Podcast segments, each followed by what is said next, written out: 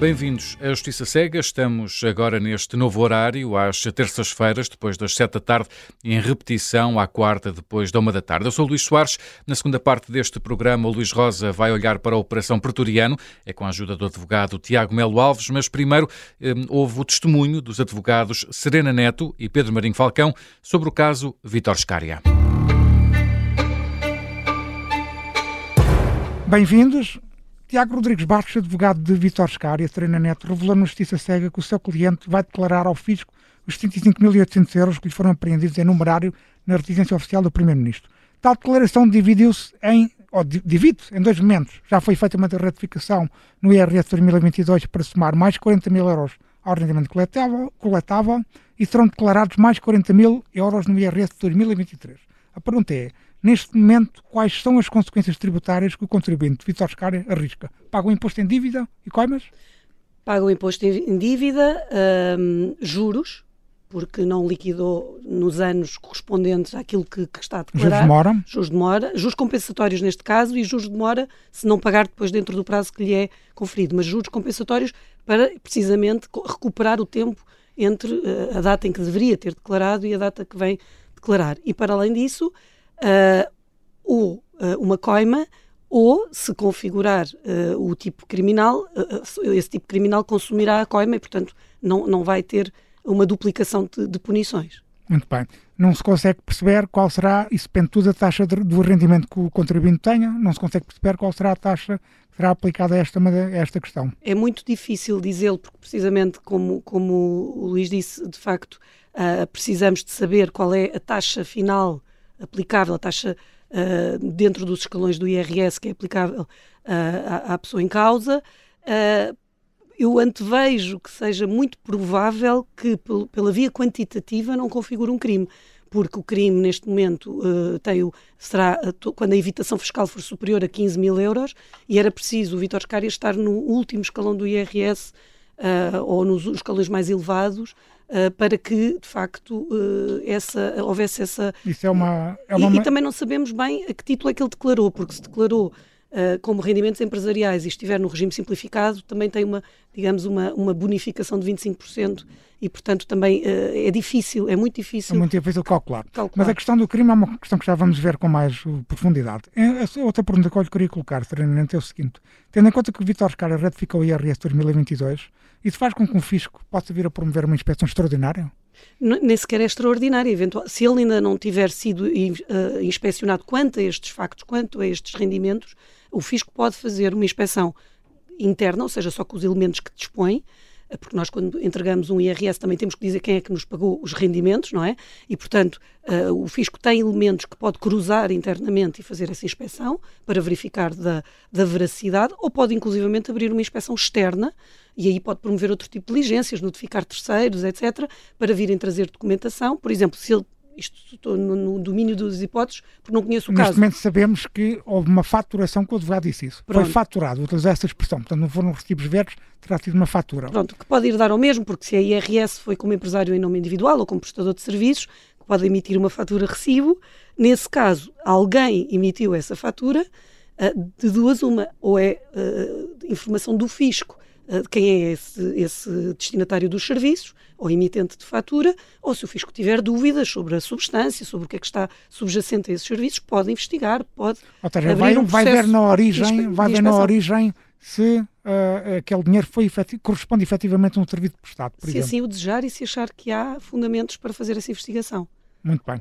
Pedro Marinho Falcão, desde o primeiro momento em que foram descobertos estes 75.800 euros, que a hipótese de fraude fiscal e branqueamento de capitais é uma hipótese que, em teoria, está em cima da mesa. Essa possibilidade de crime fiscal é o que faz com que a declaração destes fundos tenha sido dividida em dois exercícios diferentes? Bom, Luís, antes de mais, deixe-me dizer-lhe que a questão do branqueamento de capitais não me parece que esteja na equação.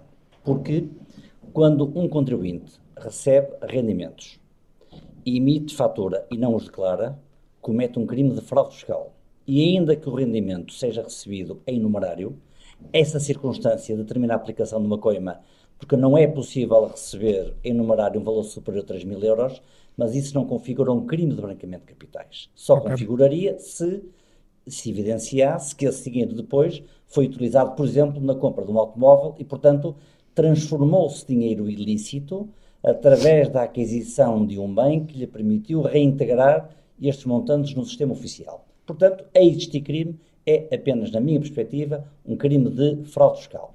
Relativamente à questão que me coloca, a circunstância de dividir os 75.800 euros em dois exercícios ou em dois anos económicos é uma solução para evitar o crime de fraude fiscal?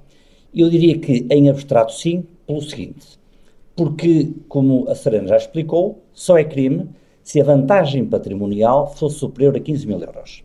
Se nós fizermos assim umas contas simples, percebemos o seguinte: percebemos que se este contribuinte estiver com uma taxa média de 30%, não ultrapassará os 15 mil euros. Se, porém, estiver perto da taxa máxima na ordem dos 40%, já poderá estar acima dos 15 mil euros e configurará um crime. Mas há, digamos, vários, ou pelo menos dois enquadramentos do ponto de vista técnico possíveis para este montante. Na categoria A, como um rendimento de trabalho por conta de outrem, que não parece, face às declarações que já foram prestadas, parece-me mais verosímil que terá sido um rendimento decorrente do exercício de uma atividade profissional por conta própria, portanto, na categoria B. E na categoria B, se estiver no regime de simplificada tributação, tem imediatamente um valor a descontar de 25%. Por isso, eu admito que, feitas as contas com algum detalhe, a divisão deste rendimento em dois exercícios possa fazer com que o valor da alegada vantagem patrimonial fique abaixo dos 15 mil euros, fora da alçada do crime de fraude fiscal e, portanto, falaremos apenas de uma questão puramente tributária, mas já não numa questão de infração tributária, a não ser a questão da contornação, que eu acho pouco relevante no domínio daquilo que aqui se discute. Ou seja, basta retificar a declaração de IRS para, em dois exercícios para deixar de existir crime de fraude fiscal, porque está, lá está o prejuízo para o Estado, está abaixo dos tais 15 mil euros. Luís, a resposta é sim, desde que, ao apresentar a declaração de IRS retificativa para 2022 e 2023, o valor da vantagem patrimonial seja inferior a 15 mil euros. Porque se apresentar a declaração de IRS e ainda assim a vantagem for superior a 15 mil euros, a circunstância de apresentar agora uma declaração de IRS não exclui a integração deste procedimento no âmbito do crime de fraude fiscal. Claro, mas isto, eh, pois, eh, acrescentar apenas, Pedro, totalmente de acordo, mas essa divisão em dois exercícios tem que ter aderência à realidade económica, ou seja, Exatamente. se o serviço e que foi contratado exatamente nesses anos, em duas tranches, que contrato é que esteve subjacente, ou seja, eu não, não estou a dizer que não exista neste caso, não, não claro, conhecemos os detalhes. Em termos abstratos. Claro, em termos abstratos, acho que, e o Pedro isto estará de acordo comigo, não sei, penso que, que tem que haver depois a, a, a aderência à verdade, à realidade, não é? Totalmente. O contribuinte não pode emitir uma fatura no ano 2023 e imputar os rendimentos ao ano 2022. Pois era precisamente, era, precisamente, era simulação fiscal. Era precisamente isso que eu agora também ia aprofundar, que é Pedro Marinho Falcão e também a Estarina Neto, mas se quiser participar aqui nesta pergunta, que é o seguinte: há aqui uma situação que levanta dúvidas. Por um lado, os rendimentos de consultadoria foram oferidos por Scária antes deste ser nomeado chefe de gabinete António Costa, em agosto de 2020, ou seja, foram, foram prestados, segundo as declarações do, do seu advogado, antes de ele ser nomeado chefe de gabinete em agosto de 2020. Por outro lado, os mesmos rendimentos foram declarados no IRS de 2022, ou seja, através de uma ratificação, e vão ser declarados no IRS de 2023. Não há aqui uma incongruência que possa ser relevante do ponto de vista criminal, do ponto de vista do que a Serena acabou agora a dizer, de adesão à realidade? Eu diria que sim, mas antes de mais é preciso explicar a quem nos ouve que as declarações que foram prestadas pelo advogado não vinculam Vitor Scária. Claro. São declarações que foram prestadas no quadro de uma, digamos, entrevista televisiva e por isso não. Uma entrevista vinculam... radiofónica e jornalista. radiofónica, assim. Enfim, com é vídeo, com vídeo. É uma, é uma informação que não vincula a Vitória Scária e até pode ser sido uma informação que inicialmente lhe foi transmitida, mas que não corresponde à realidade. Por isso, temos que partir de uma presunção, e essa presunção corresponde à circunstância de se pensar que Vitor Scária vai declarar rendimentos nos anos em causa, mas que tem o comprovativo dos rendimentos e a materialidade das operações. não pode declarar em 2022 ou em 2023 sem que isto corresponda a uma prestação de serviços efetivos. Agora, vamos especular um bocadinho mais e vamos admitir que são rendimentos decorrentes do exercício de uma atividade antes de ser nomeado chefe de gabinete António Costa, que ocorre, como disse, em agosto de 2020. Certo. Estaríamos, portanto, no exercício de 2019. Exato. Se estamos no exercício de 2019, até pode ocorrer aqui uma caducidade do direito à liquidação e, portanto, em bom rigor, Vítor Escária, se assim fosse, nem estaria neste momento obrigado à declaração por via da caducidade do direito à liquidação em matéria tributária. Oh, Pedro, se não houver crime, não é? Porque se formos para Se a infração, crime, uh, o prazo depois também tem aquelas. A parte da prescrição. Exatamente, crime aumenta. São 5 anos. Mas Sim. repare, uh, Sereno, se estivermos a falar de 5 anos, como ele não foi constituído. Sim, sim, Se a falar há do crime de fraude fiscal, o prazo da prescrição são 5 anos, porque a vantagem patrimonial não ultrapassa 50 mil euros e, portanto, será um crime de fraude fiscal Sim. simples, previsto no artigo 103 do Regite. A prescrição são 5 anos. Como ele ainda não foi constituído arguído, há uma forte probabilidade de, simultaneamente, caducar para efeitos fiscais Uhum. e prescrever para efeitos criminais. Claro. Concorda, Não, não, Serena? Concordo que pode, tudo o que o Pedro disse é, é, é- é passível de especulação neste momento, eu acho que sim, está em cima da mesa. Uh, se for verdade- pode já ter prescrito. Agora, acho que há aqui um, um detalhe. A partir do momento que, que o próprio uh, Vítor Scária se apresenta em 2022 com os rendimentos, eu acho que se reabre toda uma, uma discussão. Sem dúvida. Ou seja, Nós estamos neste momento Estamos a nos, claro, um claro, eu percebo. Eu- nós, eu- nem eu, nem o Pedro, nem o Luís temos aqui os, os dados Exato. factuais, nem teríamos que ter, nem temos que nos que pronunciar sobre eles, mas pelo que é público e pelo que percebemos, há aqui uma série de, de contingências eh, factuais que, que- que têm que ser Este programa, apuradas. este programa também nasce porque há muita especulação, as pessoas ficaram muito surpreendidas e a pergunta que toda a opinião pública faz, não fiscalistas, não juristas, é, agora- será que ficou tudo resolvido? Não, claro que não. E é essa a resposta que nós estamos a tentar dar com este programa, precisamente. Eu diria que absolutamente Se- não. se- sem dúvida que não está nada resolvido e acho que neste momento Vítor Escara está à procura de um caminho que lhe permita resolver o problema com o menos impacto fiscal e criminal possível. E, e já agora deixe-me dizer o seguinte. Diga. Uh, se Vítor Escária tivesse emitido um recibo correspondente aos rendimentos oferidos em 2019, ou em 2020 ou em 2021, a Administração Fiscal já teria detectado, porque os recibos ficam imediatamente evidente- evidenciados na plataforma, a Administração Fiscal já teria detectado recebimento de valores sem que eles tivessem sido declarados. Portanto, voltando novamente ao cenário da especulação, não me parece crível que Vítor Escária tivesse recebido estes rendimentos e, simultaneamente, tivesse emitido um recibo sem que esse recibo constasse a declaração de rendimentos, porque a forma, a, a, digamos, a facilidade com que isto é detectado por parte da autoridade tributária levaria a que houvesse já uma liquidação de imposto. Muito bem. Deixe-me colocar aqui perguntas agora, um bocadinho de respostas mais, mais rápidas. Serena Neto, os 75.800 euros apreendidos a Vítor Scária podem confi- configurar aquilo que costuma designar, em termos fiscais, como manifestações de fortuna? Se sim, quais são as consequências? Ah, bem, por acaso, não. Porque, não. Ah, porque Estamos a falar de dinheiro em numerário, não é? Estamos a falar de dinheiro em numerário. Também há uh, uma previsão legal de uma avaliação indireta por supostas manifestações de fortuna, uh, pa- mas são para quantias superiores a 100 mil euros, curiosamente. Uh, na 100 mil euros? 100 mil euros, sim, a, a linha F do artigo 87 da Lei Geral Tributária. Uh, liberalidades ou quantias que se tenham encontrado na posse de alguém que não tenham sido declaradas superiores a 100 mil euros podem configurar uma manifestação de fortuna e que permitem depois fazer a extrapolação para o rendimento presumido uh, que a pessoa deveria ter oferido para ter Não, aquele... um valor muito avultado, 100 é, mil euros. É, é, e, e tem alguns anos esta norma. E, portanto, é, é curioso que não, na altura houve uma grande discussão sobre este, sobre este artigo. Portanto, esta matéria não apanha, não é apanhada nessa do. questão. já- já- as pessoas já não se lembram, mas foi uma batalha do Francisco Louçã, à época, quando estava no Parlamento. Ahm, e, e, e, portanto, nas outras manifestações de fortuna, compra de casas, suprimentos em sociedades, a compra de motociclos, aeronaves ou barcos, não entra esta, esta nem transferências para, para, territórios, para sociedades em territórios offshore ou paraísos fiscais. Portanto, não está. Se estivesse, o que, o que se iria fazer era abrir um procedimento de inspeção específico para aplicar este mecanismo das manifestações de fortuna que, o, que está construído de forma, claro, com as garantias todas de defesa e de contraditório, uh, para extrapolar qual seria o rendimento presumido que a pessoa teria que ter oferido para ter estas manifestações de fortuna. Não é o caso. Muito bem. Outra questão tem a ver com a transposição da primeira, desde a, a, transposição da primeira diretiva de branqueamento de capitais, que o legislador desaconselha fortemente a utilização de numerário para comprar bens, serviços ou remunerar trabalho.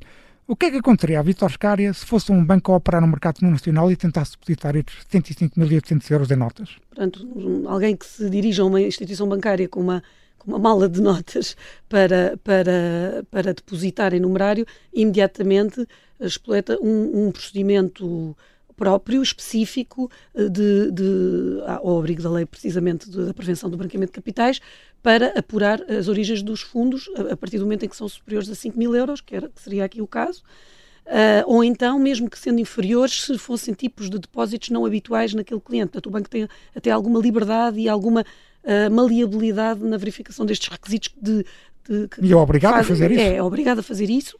Eu, tem o dever dele próprio de comunicação aos reguladores, ao Banco de Portugal, uh, e inclusivamente há uma ligação a um, a um, a um organismo próprio do Ministério Público, estou a tentar simplificar, que, que pode... A Unidade de Informação Financeira da Polícia Judiciária. Pode uh, desencadear depois um procedimento de, de apuramento.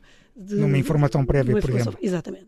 Muito bem. Pedro Marinho Falcão, Vítor Scária, uma pergunta no seguimento desta. É uma pessoa politicamente exposta e, e como tal, também no âmbito desta, desta legislação de combate ao branqueamento de capitais, está sujeito a um escrutínio muito apertado. É, é, é, muito prudente que um, um, um, PEP, que é como se costuma dizer, uma pessoa politicamente exposta, ter 75.800 euros em notas no seu gabinete na residência oficial. É que enquanto PEC há aqui mais consequências do que a simples censura social, ou não? Luís, o problema coloca-se a propósito daqui da diretiva de, do branqueamento de capitais que entrou em vigor em 2017 e que veio, no fundo, aumentar o nível de escrutínio relativamente às pessoas politicamente expostas. Mas aqui tem que lhe dizer duas dimensões.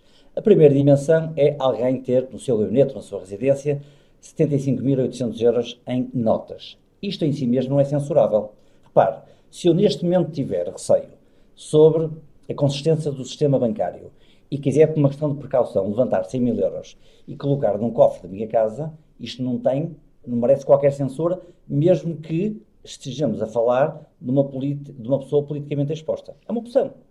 A questão diferente, e a outra dimensão do problema, é alguém que presta serviços e que aceita receber, como contrapartida dos serviços que presta, um valor que é pago em numerário. Isto é proibido.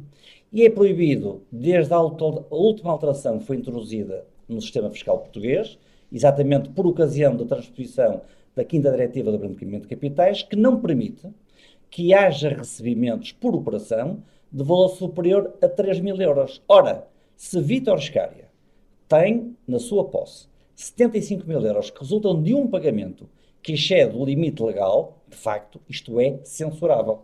Mas não é apenas uma censura social, é uma censura contornacional, porque a lei prevê mecanismos de reação para contribuintes que recebam pagamentos de valor superior a 3 mil euros.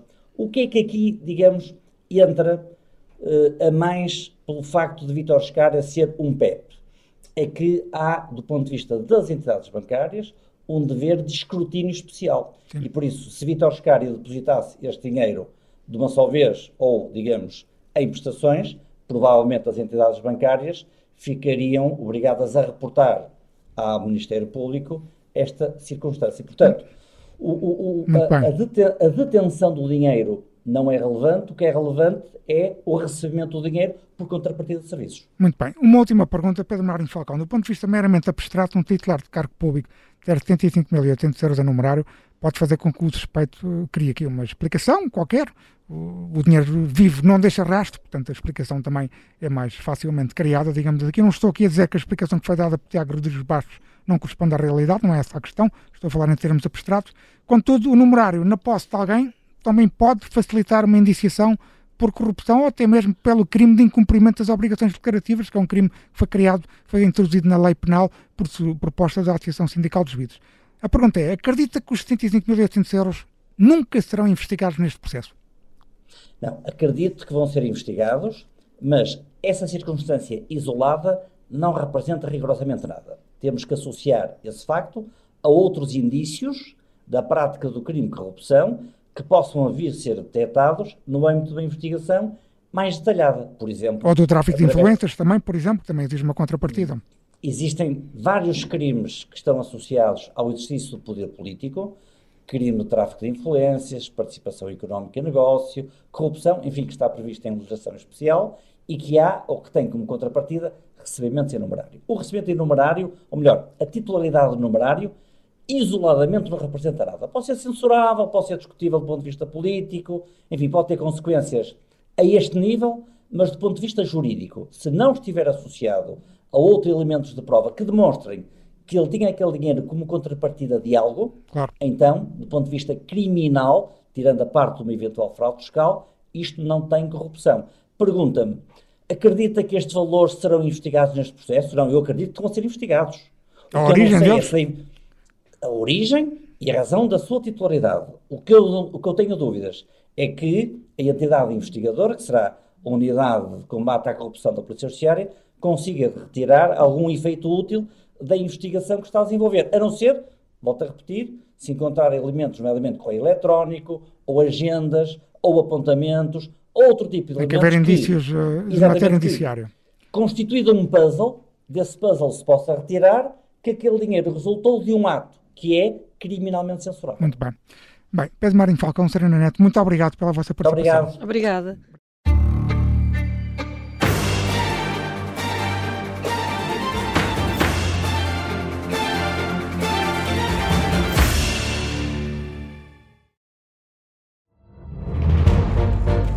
Esta é a história do padre obcecado com a infiltração do comunismo na Igreja que tentou matar o Papa em Fátima. Que raio de coincidência! No dia 13 de maio. E, a partir desse momento, o Papa Voitila nunca mais deixa de olhar para Fátima. Episódio 1 O Anticristo, em Fátima.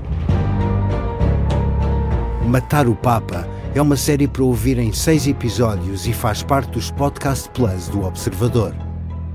Um novo episódio a cada terça-feira. Os assinantes do Observador têm acesso antecipado a todos os episódios desta série, já disponíveis em observador.pt. Os Podcast Plus do Observador têm o apoio da Kia.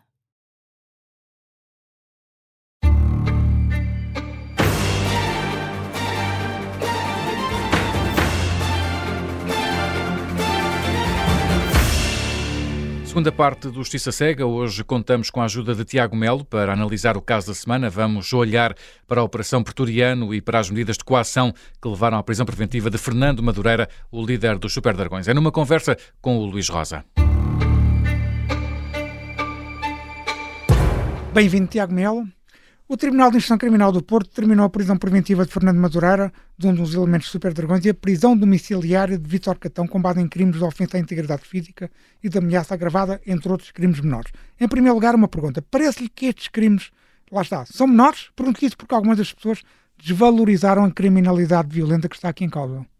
Bem, uh, uh, Luís, boa tarde. A questão é, é de facto um crime menor, mas é um crime menor não para a sociedade, é um crime menor para o legislador o legislador considera este crime, ou pode admitir estes crimes, como uma bagatela penal. Repare-se que todos estes crimes que estão aqui em causa, nomeadamente os crimes de, de ofensa à integridade física simples ou qualificada, ou mesmo a ameaça agravada, podem ser julgados por um tribunal singular. Apesar de terem molduras penais que podem ser superiores a 5 anos, ainda assim como está dentro desta moldura seja, pode ser julgados por um juiz, por um juiz só, e não por um coletivo. E não por um coletivo. E por isso é a própria lei que, pelo menos do ponto de vista de, de, do bem jurídico que está em causa, admite que são crimes que são menores. Uh, agora, se a sociedade os desvaloriza, uh, bom, eu acho que a sociedade não os desvaloriza, pelo contrário, até Violência os valoriza muito, muito, e, e, bem, não é? E isso tem motivado, aliás, muitas, muitas uh, iniciativas legislativas. Repare que, os, que mesmo assim, por exemplo, a, a ofensa à integridade física grave, que eu penso que não está aqui em causa, pode ir até 10 anos. Sim. pode ir até 10 anos. Portanto, isto já não é um crime menor, evidentemente. Mas ainda assim pode ser julgado por um tribunal singular se o Ministério Público quiser. Muito bem. Estes crimes foram imputados no âmbito do regime jurídico da segurança e combate ao racismo, xenofobia e intolerância nos espetáculos esportivos. Também têm uma, uma alteração da qualificação jurídico-penal a meio das diligências para criminalidade violenta, uhum. também é essa questão. Uhum. Quer uma questão, quer outra, permite o agravamento da medida da pena máxima e a promoção da prisão preventiva? Bom, só por ser criminalidade violenta, sim, porque isso está dentro de uns pressupostos do artigo 202, enfim, de, dos requisitos para a, para a aplicação da prisão preventiva. Mas ainda que assim não fosse, estava também. Repare nisto. O, o, crime de, de, o crime de ofensa à integridade física qualificada, que tem uma moldura penal inferior a 5 anos, e portanto uh, aparentemente podia estar fora da prisão preventiva, neste caso está por uh, indicação expressa do legislador uh, na, na, na, no, no artigo 202 do Código de Processo Penal. E para uh, existir esta, esta ofensividade física qualificada é muito simples e neste caso nem sei se está em causa, porque basta haver uma especial sensibilidade daquilo que se passou. E isso pode ser qualificado pelo juiz sem nenhum exemplo concreto. Mas basta, por exemplo, estar em causa violência contra um jornalista, uh, contra um, um, um agente, um, agente um, um steward ou um assistente esportivo. Basta isso. E, portanto, basta ser ofensa à integridade física qualificada. Só isso permite a, a legislação do desporto quer combater a violência, nos últimos anos tem havido uma grande força de legislação nesse sentido, também, digamos, reforça a gravidade social dessas questões. Reforça e reforça até a, a medida da pena. Porque em determinados casos pode aumentar em um quarto os limites mínimos e máximos, ou mesmo uh, em metade dos limites mínimos ou máximos, caso esteja em causa precisamente jornalistas, uh, agentes desportivos ou forças de segurança. E, portanto, evidentemente que, uh, por ser um fenómeno relacionado com a violência no desporto, tendo em conta os valores éticos, tudo aquilo que nós, como sociedade, queremos, queremos que o desporto seja, que não é isto, evidentemente, um, permite, quer dizer, dá uma relevância social muito, muito superior e por isso o, o bem jurídico também é mais protegido. O juiz de instrução criminal alegou que os três arguidos com medidas privativas de liberdade uh, poderiam perturbar o inquérito e existia ainda o perigo de continuidade criminosa, de continuidade da atividade criminosa. Tendo em conta o contexto que estamos a viver na cidade do Porto, com a questão das eleições para os órgãos de do Porto, faz sentido este tipo de perigos? Luís, só, só a existência destes perigos de uma forma muito intensa é que, é, que se, é que se justifica a prisão preventiva num caso destes. Normalmente, estes casos de ofensa à integridade física nunca mereceriam, numa normalidade, diria em 90% dos casos, nunca mereceriam uma prisão preventiva. Por isso, sendo admissível a prisão preventiva, 90% dos casos, as pessoas não são presas. Portanto, só uma intensidade muito grande do perigo de perturbação do inquérito ou, e da, da, da continuidade da, da, atividade criminosa é que o juiz entende como inadequado qualquer, qualquer outra. Nem sequer a obrigação de permanência na habitação. Repare-se que perturbar o inquérito, o que é isso perturbar o inquérito? É o juiz ter algum elemento que permita dizer esta pessoa em liberdade pode uh, a regimentar pessoas contra outras testemunhas, contra arguídos. Há precisamente, por exemplo, seis testemunhas são indicadas pelo Ministério Público no despacho de indiciação, seis testemunhas, seis vítimas de alegadas agressões que testemunharam que foram agredidas por essas pessoas. E esta questão do contexto, que tem sido muito mediatizado, o contexto social, temos visto notícias e informações uhum, nos últimos uhum, meses, uhum. desde esta Assembleia Geral, até depois desta, uhum. desta Assembleia Geral, violência contra a segurança do, de André Vilas Boas, ameaças a, a, membros do staff de André Vilas Boas, isso ajudaria a compreender o contexto. Mesmo sem termos acesso ao processo, ajudaria a compreender o contexto. Mas, eu aí já não concordaria. Quer dizer, percebo socialmente, percebo como cidadão, mas, mas como técnico já não percebo, porque as medidas de equação têm que ser aplicadas em função dos factos que estão imputados ao arguído. Portanto, se há outros indícios, se há outros elementos, se há outro contexto social que não está no não, despacho... mas isso está, aparentemente estará Bom, nos mas, autos. Mas se está, pode ser usado, evidentemente. Está, pode ser usado. E esta continuação da atividade criminosa, aqui a questão está, não sei, nem, nem, nem estou dentro do processo, obviamente, e os meus colegas seguramente estão a, a batalhar o melhor que sabem e, e, e, seguramente muito bem pelo, pelo interesse dos, dos, dos, clientes. Mas aqui, aqui a questão da continuação da, da, da, da atividade criminosa tem muito a ver com uh, aquilo que o, que o Ministério Público entende qual é a função de, destas pessoas. Se são autores, se são instigadores. E, e obviamente, sendo um instigador, a questão é um bocadinho complexa de, de, não, de não aplicar uma medida de equação muito bem privativa, não é? Todos os arguidos foram ainda proibidos de contactar com qualquer sujeito processual, como eu estava a dizer há pouco, há seis uhum. testemunhas já identificadas nos autos que acusaram alguns dos suspeitos de as terem agredido. Faz sentido que estas testemunhas tenham alguma espécie de proteção especial? A lei permite-o.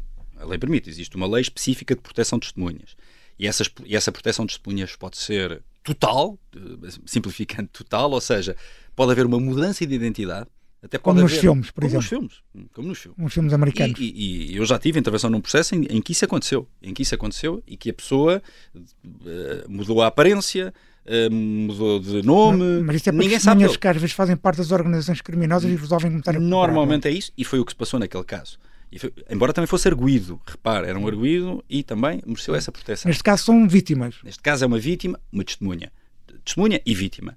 Aqui a lei permite uh, os chamadas medidas pontuais de proteção policial. E isso pode ser, o Ministério Público pode, pode pedir, e vai desde coisas muito simples do género transportar as pessoas pela polícia para atos processuais, por exemplo, para julgamentos ou para inquirições, uh, mudá-lo de casa, eventualmente, uh, vigiar a família, vigiá-lo a ele próprio, enfim, tem a ver com medidas pontuais, mas sem perder a identidade. Toda a gente sabe quem ele é, mas Uh, está sempre acompanhado, ou pelo menos vai acompanhado. Isso é dissuasor também. É dissuador. Muito bem. Sim, sim. Uh, é uma questão que é uma grande curiosidade jornalística deste processo. Todos os jornalistas estão a acompanhar o caso, estão a tentar procurar informação sobre isto.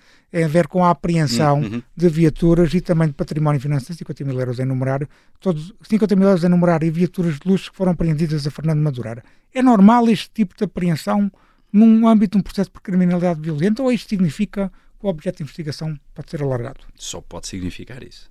Só pode significar isso, porque das duas uma. Às vezes, nos casos de criminalidade violenta, o carro pode ser um instrumento de um crime. Veja-se um rapto. Pode ter sido utilizado para raptar ou para transportar uma pessoa de um lado para o outro contra a sua vontade. Portanto, isso aí, mas não me parece que, que se fale sobre isso. Recompensa de um crime. Bom, a não ser que se alegue que esta pessoa recebia determinados valores para fazer este tipo de coisas, aí também se pode lá chegar.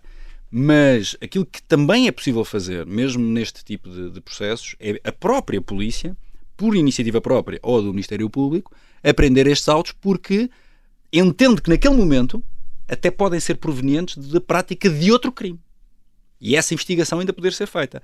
Repare-se que esta apreensão não é só feita pela polícia. Isto depois tem que ser validado pela autoridade judiciária. E, portanto, já mereceu alguma, digamos, alguma validação de, do, do juiz. E isso permite, obviamente, que a defesa também o conteste e contradite e até recorra sobre isso. Mas sim, uh, em princípio, a normalidade é de que existem indícios, recolhidos até durante as buscas, de que uh, existem outros factos disponíveis e, por isso, estes objetos podem ser a recompensa de um crime, podem ser uh, o próprio instrumento do crime. Neste caso, se for dinheiro, será a recompensa, se for o carro, também poderá ser uma recompensa. Uh, é mas tudo indica que será, se calhar, um alargamento do objeto do, do, do processo. Ou então, mas, ou então uma extração de certidão para outro inquérito. Será sempre uma, um alargamento ou pelo menos uma, uma perspectiva de investigar. E enquanto se investiga. Pode haver Há outra. Aqui um segmento de investigação, que isso é claro, eu já escrevi essa notícia e tenho provas do que estou a dizer. O que está aqui em causa também é a compra e venda de bilhetes de, para os jogos de futebol do, que gera patrimônio, gera, gera claro. receita financeira claro. para os Super Dragões e para Fernando Madureira. Fraude fiscal, eventualmente, branqueamento de capitais, mas também pode. Eu aqui já não, não, não, vejo, tão, não vejo tão possível. Poderia ser ainda suscetível para servir como prova. Uh, ou seja, uh, o, o, dinheiro não, não vejo como, o carro, eventualmente, para fazer alguma, alguma perícia ao Sim. carro e depois devolver-se à pessoa. Mas, enfim, isso teríamos a ver com falsificações. Ou... Muito bem, deixa-me colocar outra questão de pormenor que se prende, prende com os telemóveis. Hum apreendidos, e aqui são duas questões. Primeiro, quatro destes telemóveis guardavam informação que se relevou relevante, que se mostrou relevante para os autos durante as diligências, uhum. ou seja, foram feitas perícias a esses quatro telemóveis, isso apreendeu-se uh, matéria indiciária que foi considerada relevante, até pela própria jurisdição criminal, isso por um lado. Por outro lado, um dos arguidos, numa primeira fase, de acordo com as informações que existem, recusou-se a dar o PIN. Portanto, são duas perguntas numa só. Em primeiro lugar, é normal que, durante as diligências, exista a, a junção de prova de telemóveis que são apreendidos um dia ou dois anos durante a operação.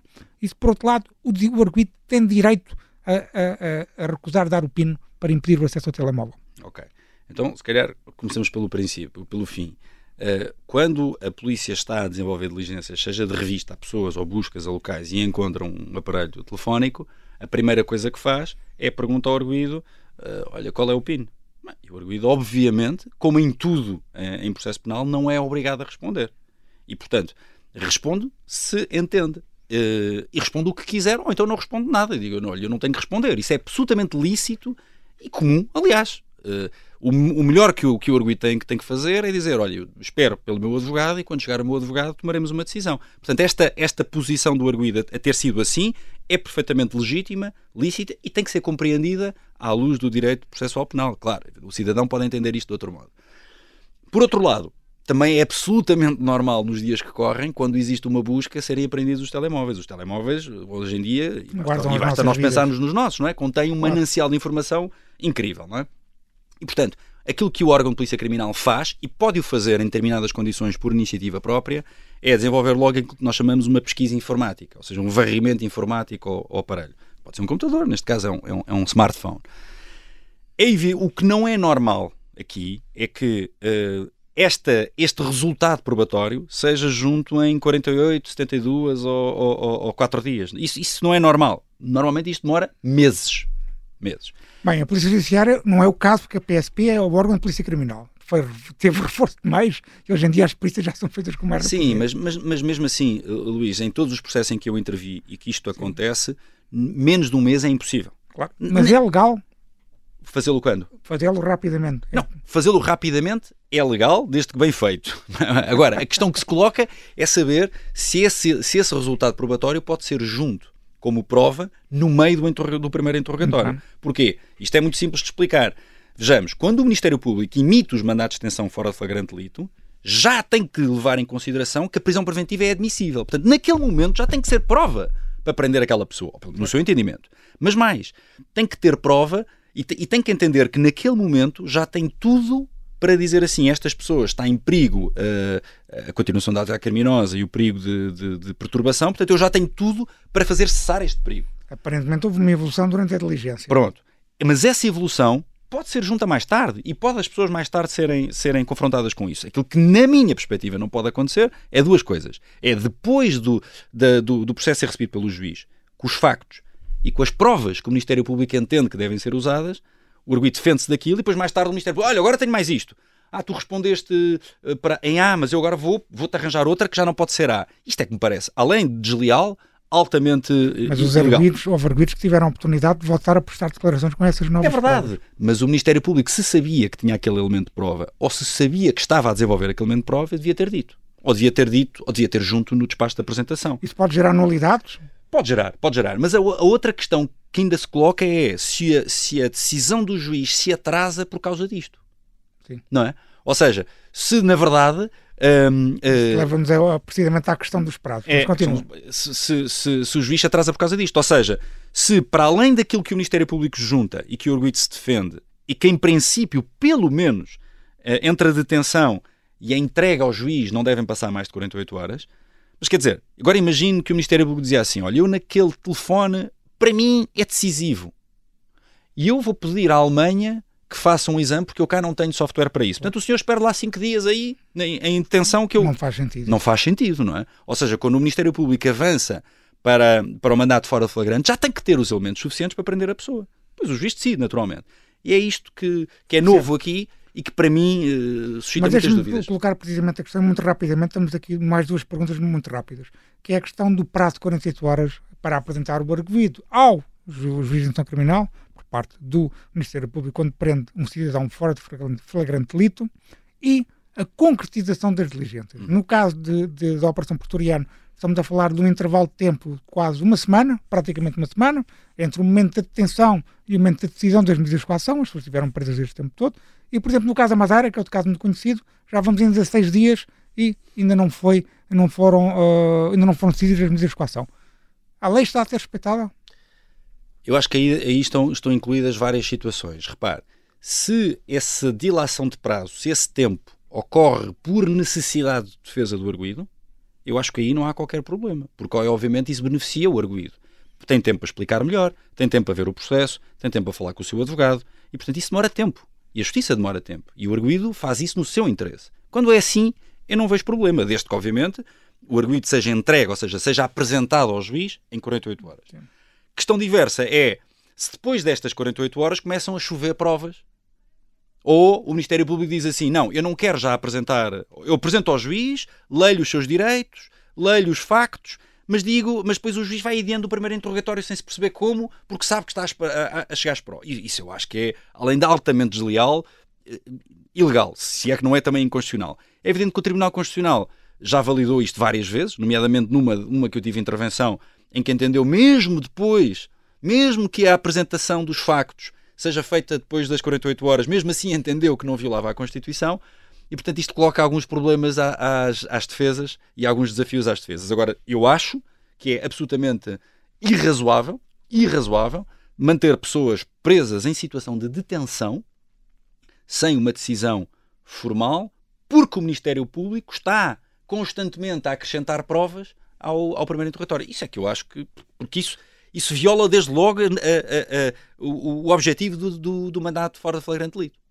Viola logo, porque, eh, quer dizer, o Ministério Público apresenta aquela pessoa porque já tem provas. Então, se surgirem mais provas, mais tarde se junta e o arguido com certeza será confrontado com elas e podem ser acrescentadas mais tarde ao processo. Muito bem, Tiago Mel, muito obrigado pelas suas explicações. Muito obrigado. Neste Justiça Cega, vamos agora às alegações finais do Luís Rosa. Luís, vamos então às tuas habituais notas para a atualidade da semana na área da Justiça e começamos pela positiva. O juiz Pedro Miguel Vieira, o titular da instrução criminal da Operação Porturiano, é a tua balança de hoje. Porque é que ele se destaca por ser equilibrado e ponderado? Porque as medidas de coação por si decididas são equilibradas e proporcionais e servem essencialmente para repor as liberdades constitucionais nas eleições para os órgãos sociais do Futebol Clube do Porto. O juiz analisou a prova indiciária recolhida pelo Ministério Público e concordou, em parte, com as promoções dos procuradores, nomeadamente com a prisão preventiva de Fernando Madureira, Duque Carneiro e a prisão domiciliária de Vítor Catão. Contudo, não decidiu, por exemplo, a favor do Ministério Público no que diz respeito aos indícios reunidos contra Adelino Caldeira, que considerou que não estavam suficientemente indiciados. Como o juiz Pedro Miguel Vieira fez questão de dizer, esta decisão marca o fim da impunidade dos superdragões liderados por Madureira, mas também marca o princípio do fim do poder regional de Jorge Nuno Pinto da Costa. O futuro será sempre decidido pelos sócios do do Porto, mas é bom saber que a disputa eleitoral será feita no respeito por todas as liberdades constitucionais que se aplicam em todo o território nacional, não constituindo a cidade do Porto uma exceção, como pareceu que era uma exceção em certos momentos do passado do reinado de 41 anos de Pinto da Costa. Hum, e o Estado português, Luís, merece hoje uma crítica mais negativa? Porque é que lhe atribuis a espada de hoje? Porque uma vez mais o nosso país foi condenado no Tribunal Europeu dos Direitos do Homem por más condições das prisões nacionais. Portugal terá de pagar a, três, cidadãos, a três cidadãos 32.350 euros pelas condições inadequadas de detenção. São três cidadãos, dois estrangeiros e um nacional, que estiveram detidos em diferentes países entre 2021 e a atualidade, em celas com 2 metros quadrados por 3 metros quadrados. Entre as queixas apresentadas, às quais o Tribunal de Razão, estão a partilha de uma sanita na cela com outros reclusos e a existência de ratos e outros roedores. São condições que não respeitam a dignidade humana, que é a pedra basilar do nosso sistema judicial. É verdade que Portugal tem vindo a melhorar nas condições do sistema prisional, mas as melhorias não têm sido suficientes para impedir condenações consecutivas no Tribunal Europeu dos Direitos do Homem. Só este ano já foram quatro condenações. E nos últimos cinco anos, Portugal já foi condenado a pagar 823 mil euros em indemnizações semelhantes. É urgente que verifique investimento no sistema prisional para impedir condenações como esta. A espada do Luís Rosa hoje para o Estado português e se não quer perder nada do que debatemos semanalmente no Justiça Cega, pode e deve seguir-nos nas várias aplicações de podcast e no Spotify. Apenas no Spotify, Luís, deixamos esta pergunta para responder. A Operação Pretoriano ajuda a restaurar o sentimento de segurança no Porto? A pergunta do Luís Rosa para responder no Spotify. O Justiça Cega regressa de hoje oito dias, neste novo horário, terças-feiras depois das sete da tarde e quartas-feiras em repetição depois da uma da tarde. Até para a semana. Até para a semana.